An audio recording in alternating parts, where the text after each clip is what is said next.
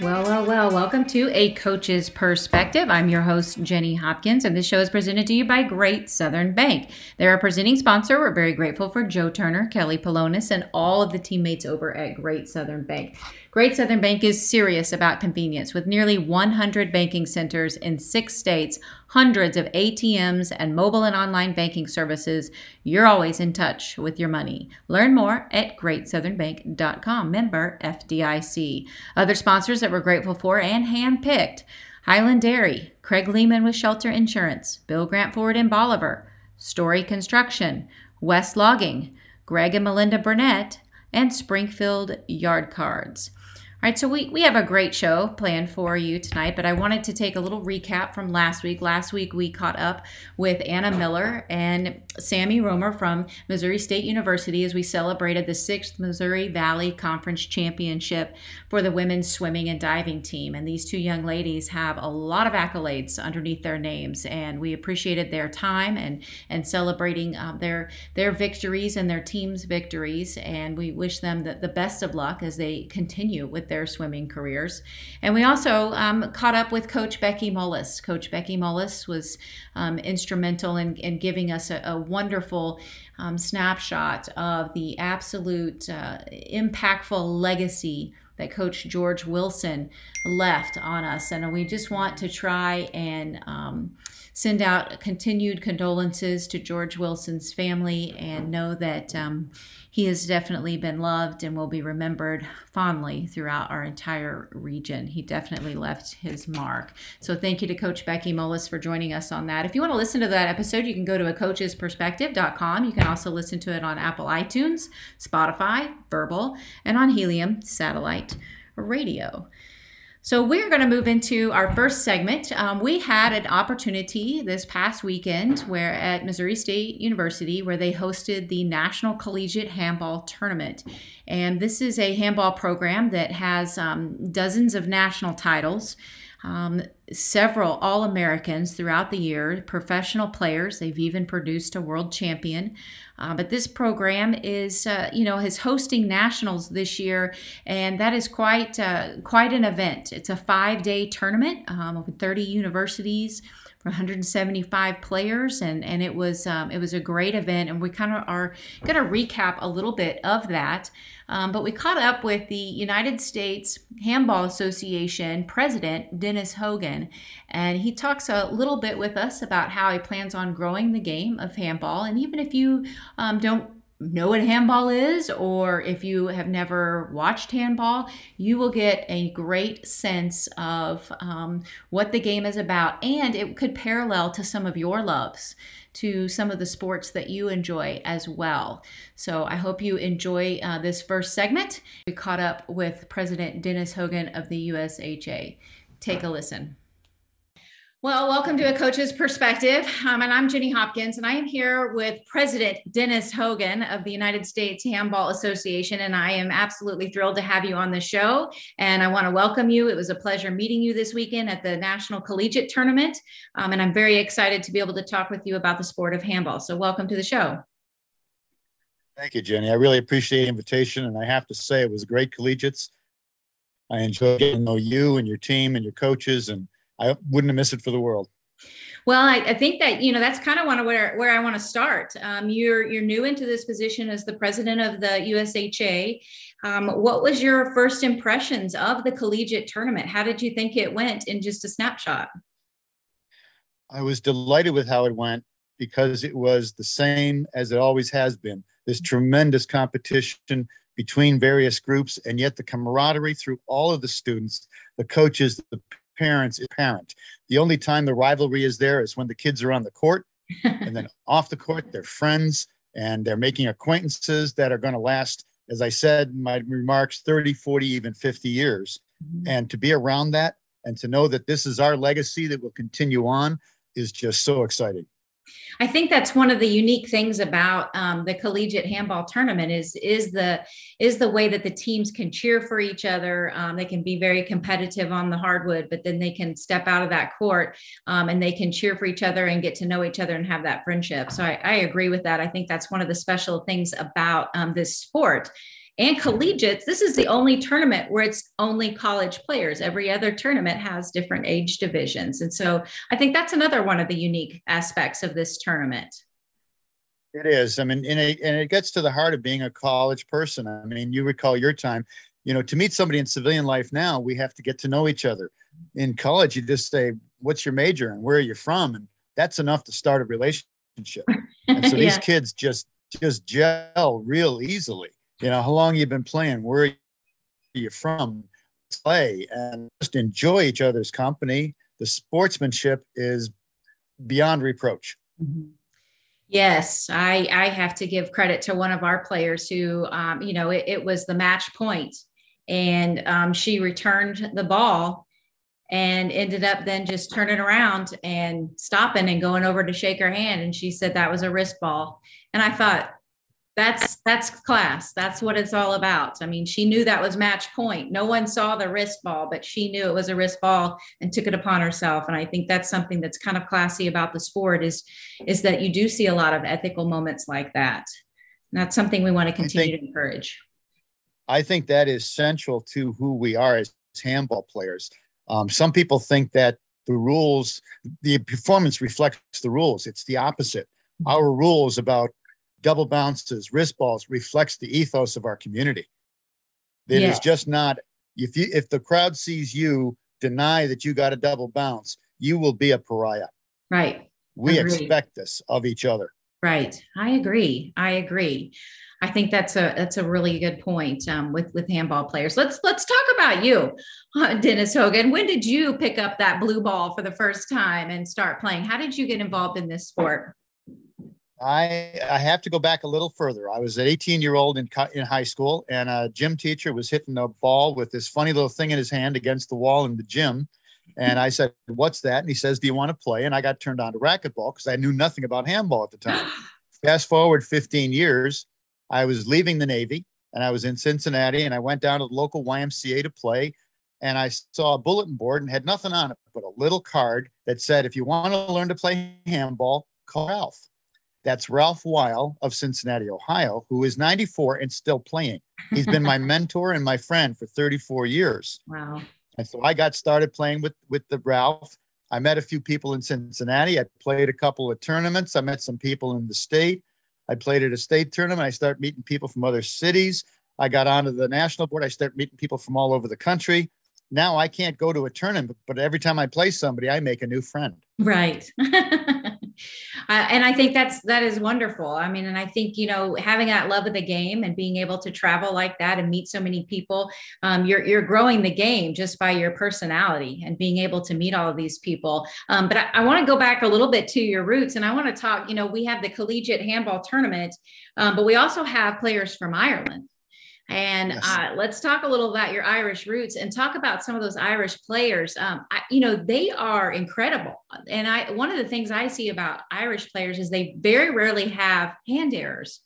Um, they, they are, yeah. they're, they're very solid with their, with their hands. So tell me a little bit about um, the Irish players and, and how important it was uh, for them to be a part of our collegiates. Uh, as you may know, I was born in Ireland. Yes. And I came over here when I was very young before I got involved in sports, but I've been back many times to visit. They have an incredible program where they teach in the schools, and each parish, each church essentially has its own teams of handball and Irish hurling and Irish football. So the kids come up in this incredibly dense social atmosphere of sport. The Irish are mad for sports, incredible competitors, and then great socialization afterwards. And so these guys have been playing probably since they were five, six, seven, eight years old. Wow. And they're in a very competitive hierarchical program that goes right through grade school, right through high school, into college. So, of course, they're producing their best, and they're not sending us their average. They're sending us their best. That's pretty incredible, because they, they really are. And I think this year was one of the largest groups that came over. There were fifteen Irish players. Um, yep. And that that that brings such a wonderful element um, to our players here in, in America, to be able to play with them um, and get to know them. And again, a lot of them stay in contact. And when they become yes. older, some of them might see each other on the pro tours, um, but they do stay in contact. And I think that's that's pretty, it's a nice international connection. Absolutely, it is. Um, in fact, the Irish handball president and the uh, manager for Irish handball were over during the tournament. And Desi, I believe, won in ninety-six. Yes, he and did. So that communication is still there. Yeah, uh, those friendships are still there. Uh, yeah. He and Tom Sove knew each other from way back then. It's incredible. And that's a lot of fun to be able to see them, you know, at the tournament and be able to, um, you know, support not just the Irish players, but there to just support the game of handball. Um, well, speaking of supporting the game of handball, you know, as, as president of the U S H A, what is your vision? What is your goal? How do you, um, how do you, um, how are you going to grow this perfect game of handball? Let me start by saying we have slight, a slight structural problem that many of our members are fifty-five and over. So we are facing a loss of members in, in the future. Young players are the ones we need to bring in. And the way I see it doing it is I want to bring more twenty-five to thirty-year-olds, recent graduates up to thirty-five, into our committee structures. We have a number of committees at the national level, and I would like to groom a farm team.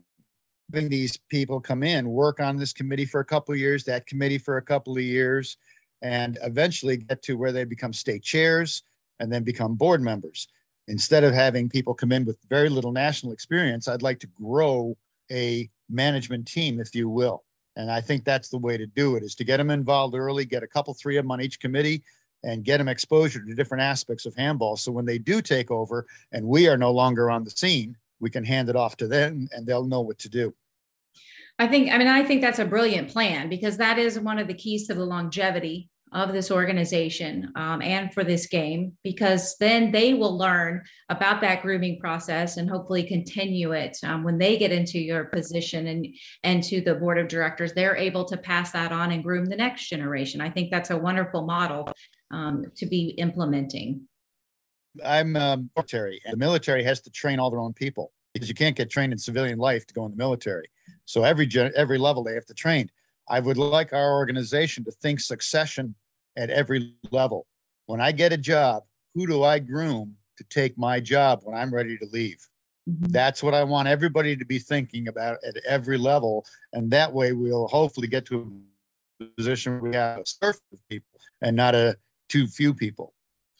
And I, I like that. I like that philosophy also, you know, and that is parallels with a lot of coaches in programs um, that might be listening. You know, you, you are grooming people that will eventually take over for you, whether it's assistant coaches or whether it's players in your program, but being able to, to work with them in a leadership role with those common values and that common mission, and being able to groom them at that level. I think that's uh, definitely a, a, a secret to longevity. And I think that's a wonderful plan. And um, I know that that you have some some great some great workers at the U S H A. Matt Kruger and um, and Sam Esser uh, had, did a tremendous job this week. Tom Stove, they all did a tremendous job of, of working, and I know that you had to be pleased um, with them. And I think that's wonderful that you are, are grooming them, and will continue to groom others as well to get into that administrative role.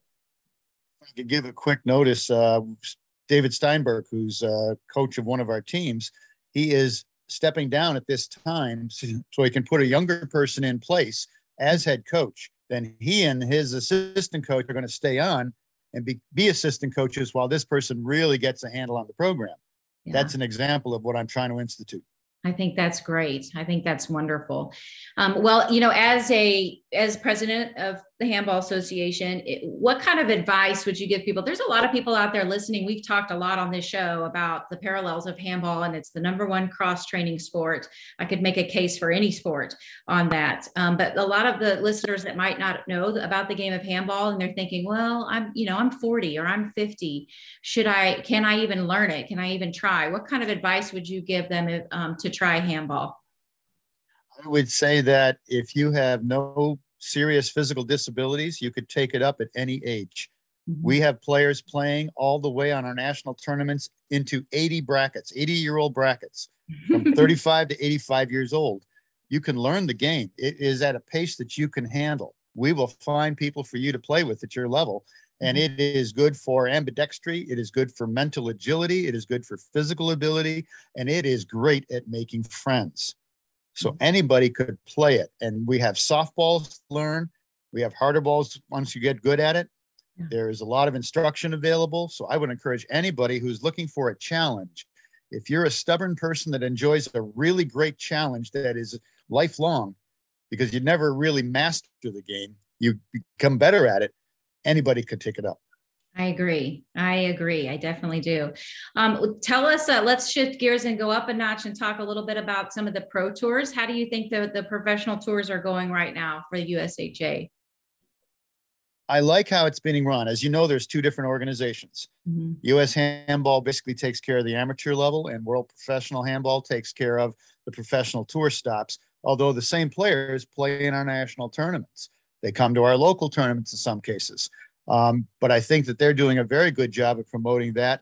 Um, we are beginning to work much better as two organizations. Recently, uh, last year or the year before, before COVID hit, we had a problem with a venue, and so we combined ours with one of theirs. A year later, they had a problem with a venue, and at short notice, had to combine one of theirs with ours. So we found ways to cooperate between the two institutions to support handball at both the professional and the amateur level. Huh. I think that's a wonderful partnership, and I can definitely appreciate that because they, the players do interact with each other and with different tournaments as well. Um, if there was uh, any any other uh, closing comments that you would like to have, we've been we really appreciate your time this evening. Um, tell me, if there are any closing comments that you'd like anyone to know out there um, about the game of handball? I think what you hit on was very significant for anybody who has athletes that looking to develop them. You often, if you stay with the one sport all the time, you overdevelop one set of reflexes, muscles, and mental attitudes. Handball is a great cross-dimensional, cross-discipline exercise, and it is good for mobility. It's good for thinking. It's a lot of things. If you have a basketball player, a baseball player, a football player, it enhances the skills they already have. They would be well served to try and play it. I agree. I couldn't agree more. And I can't thank you enough for, for joining us uh, this evening. And I appreciate it. United States uh, Handball Association President Denis Hogan, thank you so much for your time tonight. Thank you, Jenny. I appreciate it. All right. And we will be in touch, and we're going to take a quick break, and we'll take it right back to the studio on A Coach's Perspective.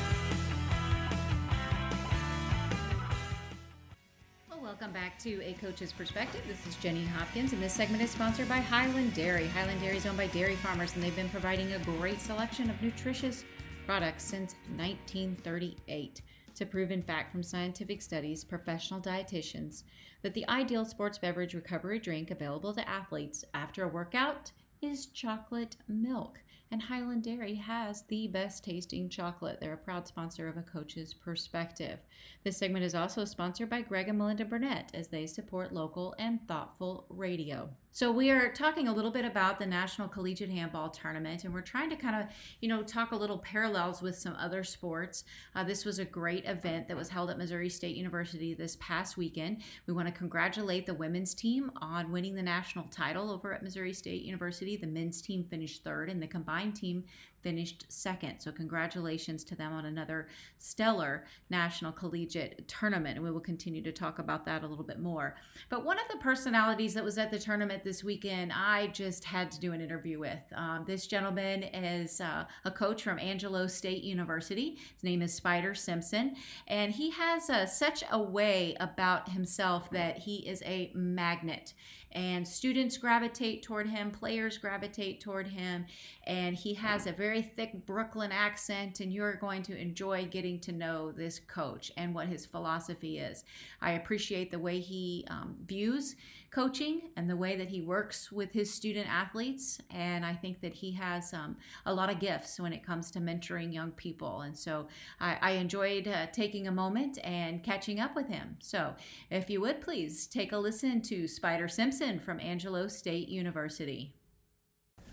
Well, welcome back to A Coach's Perspective, and now we are joined by Angelo State University coach Spider Simpson. You've been around for a while. You have been around this game of handball, so welcome to the show. thirty. Yeah, thank you.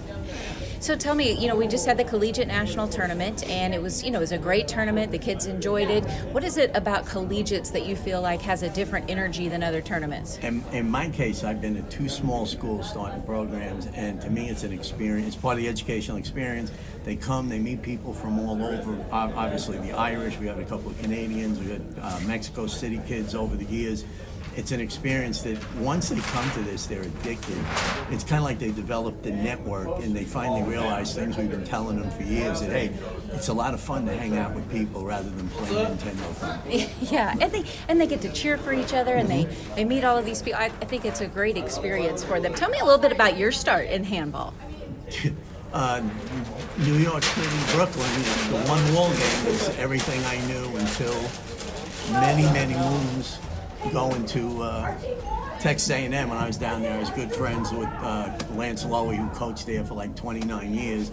I had played one wall, and they taught me how to play four.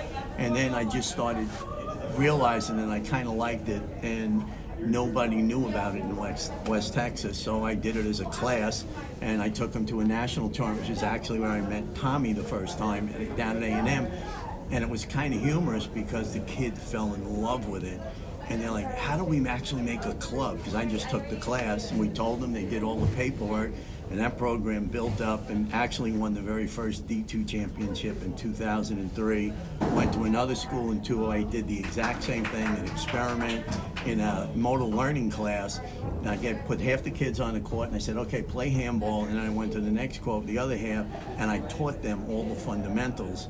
And then the next day in class, I said, okay, who wants to play handball again? And every kid that was in the fundamental class put their hands up, only one kid in the other group. And he said, I want to learn how to play it since you made me do this. And then that kid played for me for four years. Oh, that's fantastic. So, yeah. Well, and you mentioned Tommy, and you're referring to Tommy Burnett, yeah. who's the longtime coach at Missouri State, founder of that program. This is the first year we haven't had him at the collegiate uh-huh. since he passed away. Um, what is that like? You know, you, you've known him for a few decades now. Yeah. What was it like not having, you know, Tommy Burnett it here? Is, it is depressing to some extent, because you expect to see, you know, the people that you've gotten to know. That's what I'm saying, the network's incredible. And I'm kind of flaky because I'm kind of all over the place. My predominant sport was baseball, but then I worked with other teams. But this is something I always look forward to, because you get to see people, you know, at least once a year you hook up. So that was, and I was also upset when I had been told, you know, they were going to dedicate the courts in seventeen. Unfortunately, I was ill at the time and was no way to make it. So I thought this was going to be great. And then we had the COVID, which shut down the tournament. We waited another year, and unfortunately, you know, not there. But, you know, uh, I would say he's looking down, waiting for me to say something smart alecky. You know. Yeah. You all definitely had a great sense of humor and had a lot of fun over the years. And um, I know that you all, um, tell us a little bit about how you met him. I love this story, and I, I think that's a, a lot of fun. And the first time I met him was down at A and M, and uh, I got introduced to him, and I looked at him and I went, I think I know you. And he goes, what? He goes, I have your bubblegum card, the football card from Topps.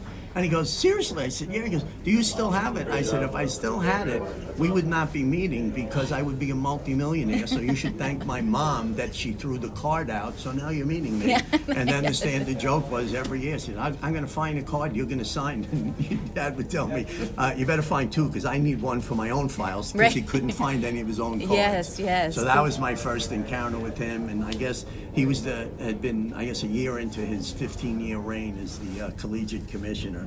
And he was always, and we talked periodically on some stuff because of my background with boards and things like that.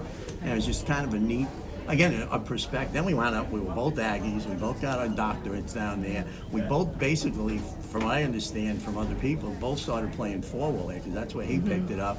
I'd never heard of four-wall. We just, a ball and a wall is ideal yeah. in New York. There's plenty of walls.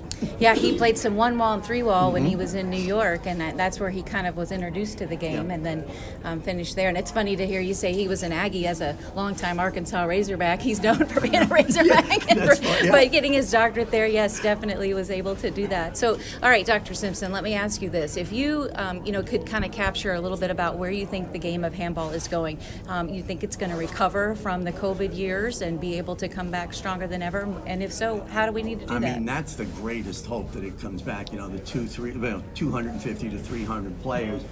COVID kind of hurt, you know, a lot of things, because when you stopped with the connections, people kind of siloed out, and they had a real hard, you know, we struggled coming back. For example, this year, we we joke, but it's not really a joke, the average kid on my team has played four hours, and we came to a tournament, but that's how we regroup. But every one of them has told me after this that I'm going back and practice, I'm going to be better next time, which is a great sign.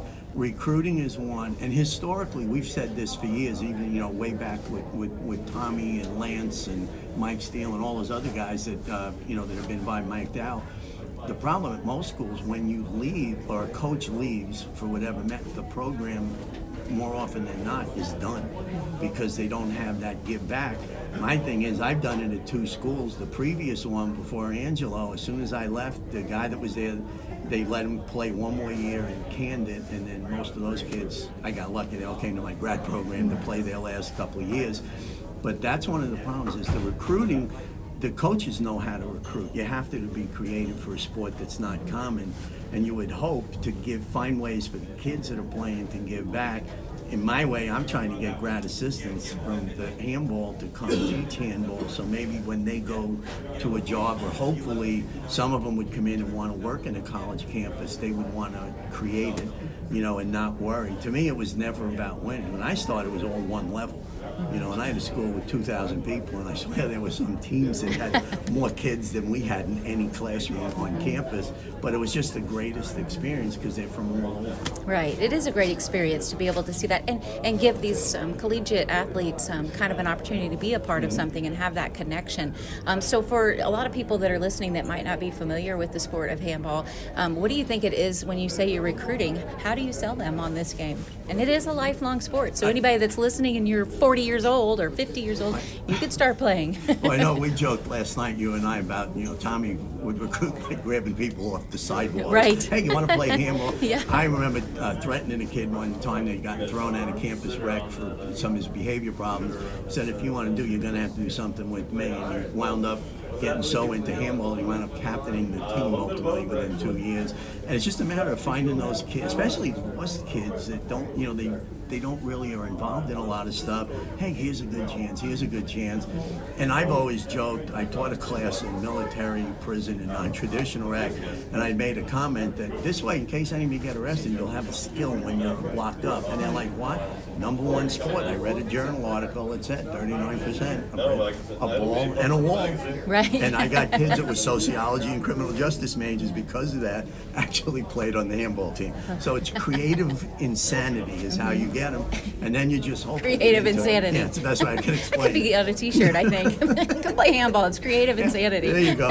You know, or the William Henry thing. You know, give me handball or give me death. Now, we thought about doing that yeah. for a shirt. Yes. And somebody, if I had money, I'd have my own little just bizarre statement shirt. Stop for handball. Right. That's a good business. That could that be a good be side a good business. One. Yeah, honestly, there you go. Exactly. You only got to sell what two hundred fifty shirts yes. a year, right there. That's right. That's right. Well, it does provide a lot of opportunity, and I want to thank you for your time um, as. As a coach, um, you know, the last time I checked, handball coaches are not paid multi-million con- dollar contracts. Um, you know, and, and, and I know that you spend a lot of your own money and time to give these kids these experiences, and I, I think that uh, I thank you for that.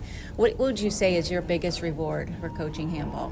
I just get. I think it's hilarious to teach somebody something they don't know, and then you get to know your students away from a classroom, yeah. and that to me is the biggest thing, because they a lot in today's day and age they don't connect. Like when when I was in school, you were in school. It was not uncommon to be in the snack bar or the coffee shop. Or at Catholic school, you were in the pub, but you were with faculty members, and there was a different kind of relationship. When now it's almost like us and them playing bridge and getting a chance to talk with kids, and they ask you questions that are totally unrelated to academics, and they want to hang out, and they are, we all go into dinner, and they're almost disappointed when you say, gee, I got to go to a meeting, you guys have a good time. that's what I think is one of the neatest things to see. They see the other side of faculty, staff. We see the other side of a student athlete, or just a student that's not an athlete but wants to be involved in something. Right. You know, you, you've also, I'm going to take a little bit of a turn. I, you have spent a lot of your career studying the psychology of sports and athletes and trying to disi- dissect yeah. it. Um, and I'm I'm waiting for your book to come out on yeah. that. But, how, you know, what do you think are some of the keys? This is a very mental game. Oh, oh, oh. It, it is so mental. And so tell me, what is some of your um, philosophies when you're working with athletes on their mental side of their uh, When I do the handball, I do more groups. I used to do a lot more stuff when I was younger, one-on-ones. The group stuff is more about trying to explain to them visualization, which is something for some reason you don't see it in sport anymore, just from, you know, from Little League on and up. And I don't know why. It's the most powerful yeah, technique. Exactly. And, you know, it's kind of like, well, what do you mean? And trying to explain, okay, here's this mark. Remember the mark. That's how you got something good. And then we do a lot of, you know, closed eye, similar stuff that I do with varsity athletes, I'll do here. And I got a kick out of the game we just finished. My kid turned around and he goes, I know what you're going to tell me. He goes, as soon as I did it, I knew you were going to go. You're not supposed to. That's a good sign. That means you've actually heard and retained something. And that's the kind of neat little thing, reflection. Yeah, letting them see it. And then the other big thing that, that I've always pushed, and this is going to sound very strange, I'm an anti-self-esteem person, but I'm a humongous self-confidence. Because if you feel good, it doesn't make you successful. But if you're successful, you're going to feel good. So we push no matter what. If you lose, and I had one of my young ladies, I think, scored one point on her sixth game, so it was donut, donut, and yeah. she was so happy. She was, I got balls back to the wall and everything else. And I said, that's all you needed to do. I mean, you've been playing for four hours. Yeah, Most right. of these kids, you know, yeah. did you enjoy? I, I had a great time. I want to learn more.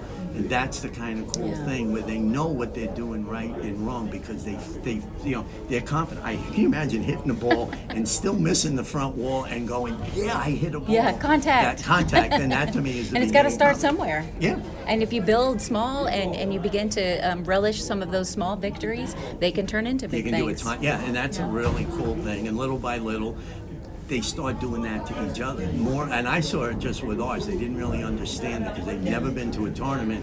And they watch some, you know, like the, the Missouri kids, the Lake Forest, and the game. They all go everywhere together and cheer for each other. And as our games progressed, more and more people went to watch their teammates play that they normally wouldn't do, play and be done, especially if they're an ex-athlete. They're not used to watching a different sport. Yeah. Okay, I'm done, I can go home kind right. of deal, and bang. Now you don't even have to remind them to go. They all went to watch. And that can be so motivating to be able to see that. And I, I think that's something that is really unique about the collegiate tournament is you might have one game a day or two games, um, and maybe a doubles match, yeah. but you stick around all day. And, you, yeah. and they watch, and they cheer for their teammates. Yeah. And well, I think the other thing we tell them is go find people that are at a higher level, mm-hmm. which is usually the open and A, and right. watch because you can learn through visual dynamics and watch what they do. Notice you're always swinging down on the ball, and notice they're always swinging up.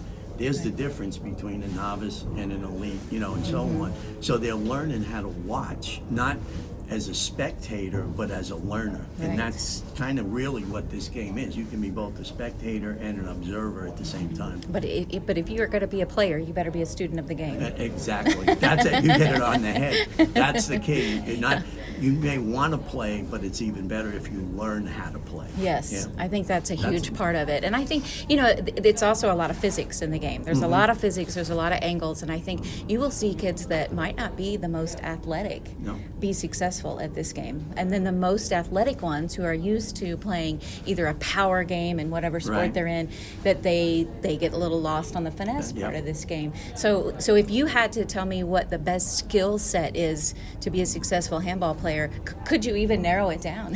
You know, it's funny, every coach probably has a different theory. You know, some will say, oh, learn how to hit low, learn how to use the wall, and learn how to... My thing has always been, again, being a one-waller, ambidexterity. And if you can, you got to learn to play with both hands, and unfortunately, a lot of young kids are not taught that in any sport. They got whatever the dominant side is, that's what they do. You even see that in college. Uh, you know, example would be, uh, you know, basketball.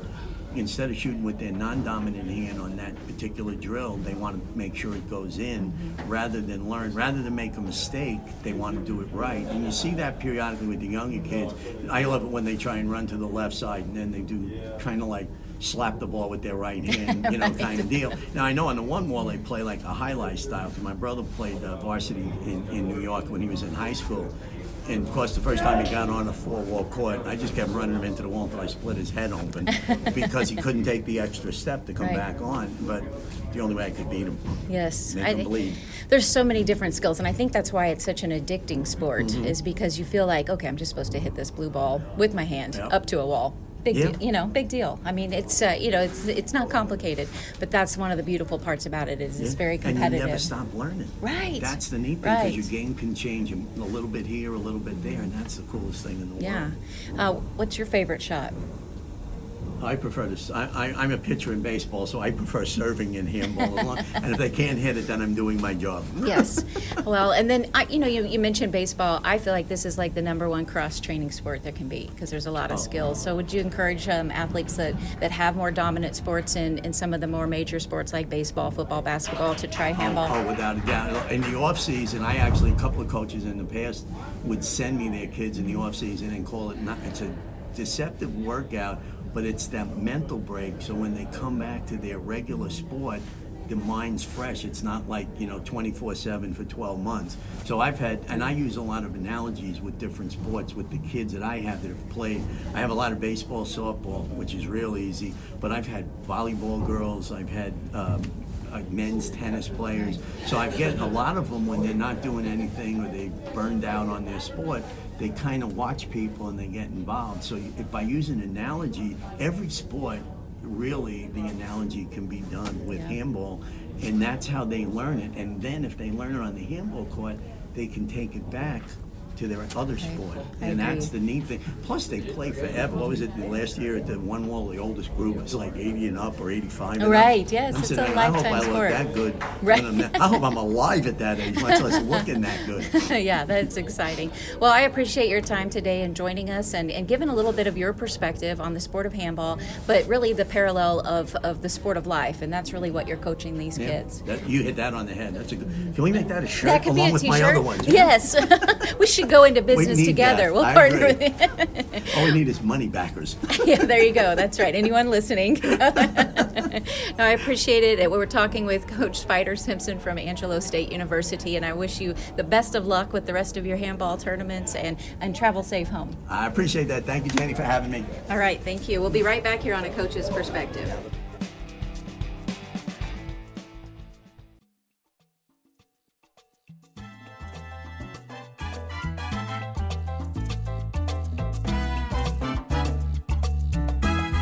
Welcome back to A Coach's Perspective, and this segment is sponsored by Bill Grant Ford in Bolivar. They know cars, they know trucks, they know S U Vs, and they know how to keep their customers happy and loyal. I've been one of them for over twenty-five years. Give Kelly Grant and Shane Rainey a call. They will take care of you. Just tell them what you're looking for. They'll do a coast-to-coast search, and they find it. And bonus, it is in your price range. Give them a call at four one seven, three two six, three two six.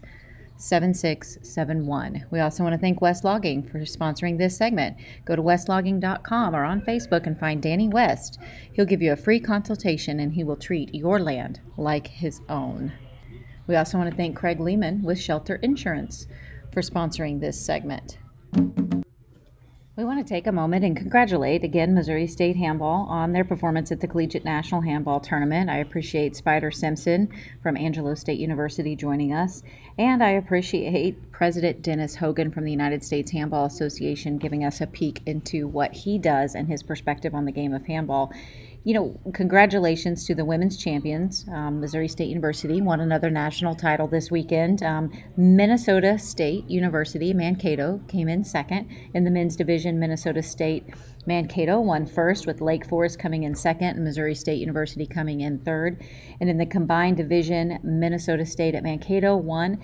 Um, Missouri State came in second. So a great showing and a great tournament, and we appreciate all of it. I know that um, that their their coach, Um, that is no longer with us, Doctor Tommy Burnett, would have been very proud of the players and all of their contributions and the hard work that they did at this tournament. So thank you for that, um, and we, we appreciate that.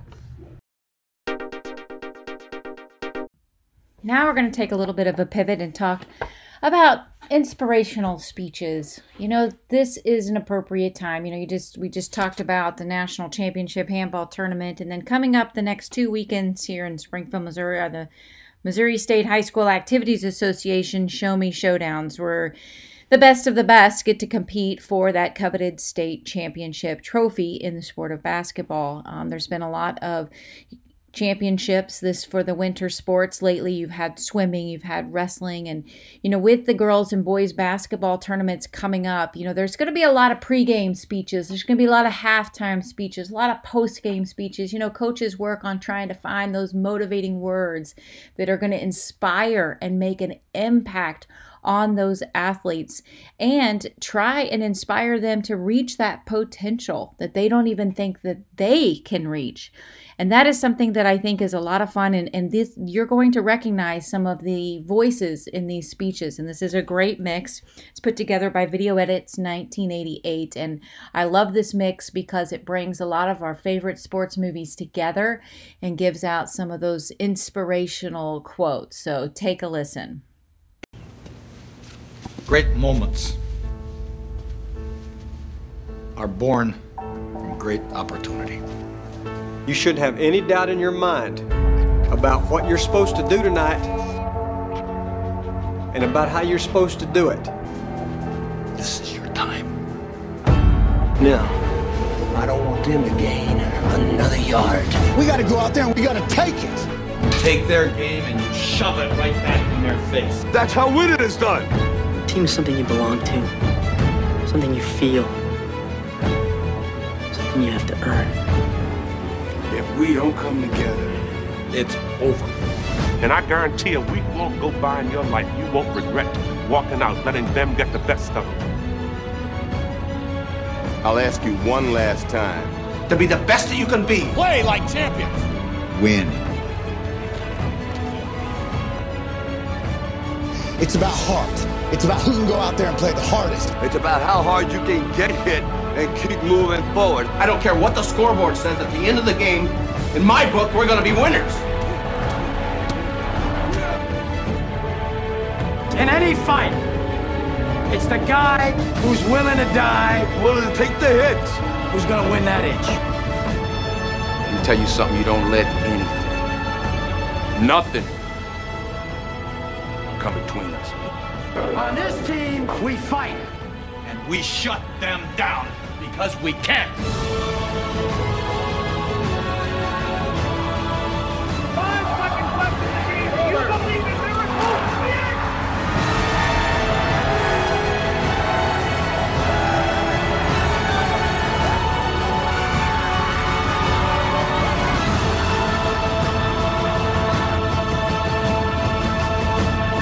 And it's winning. And it's winning.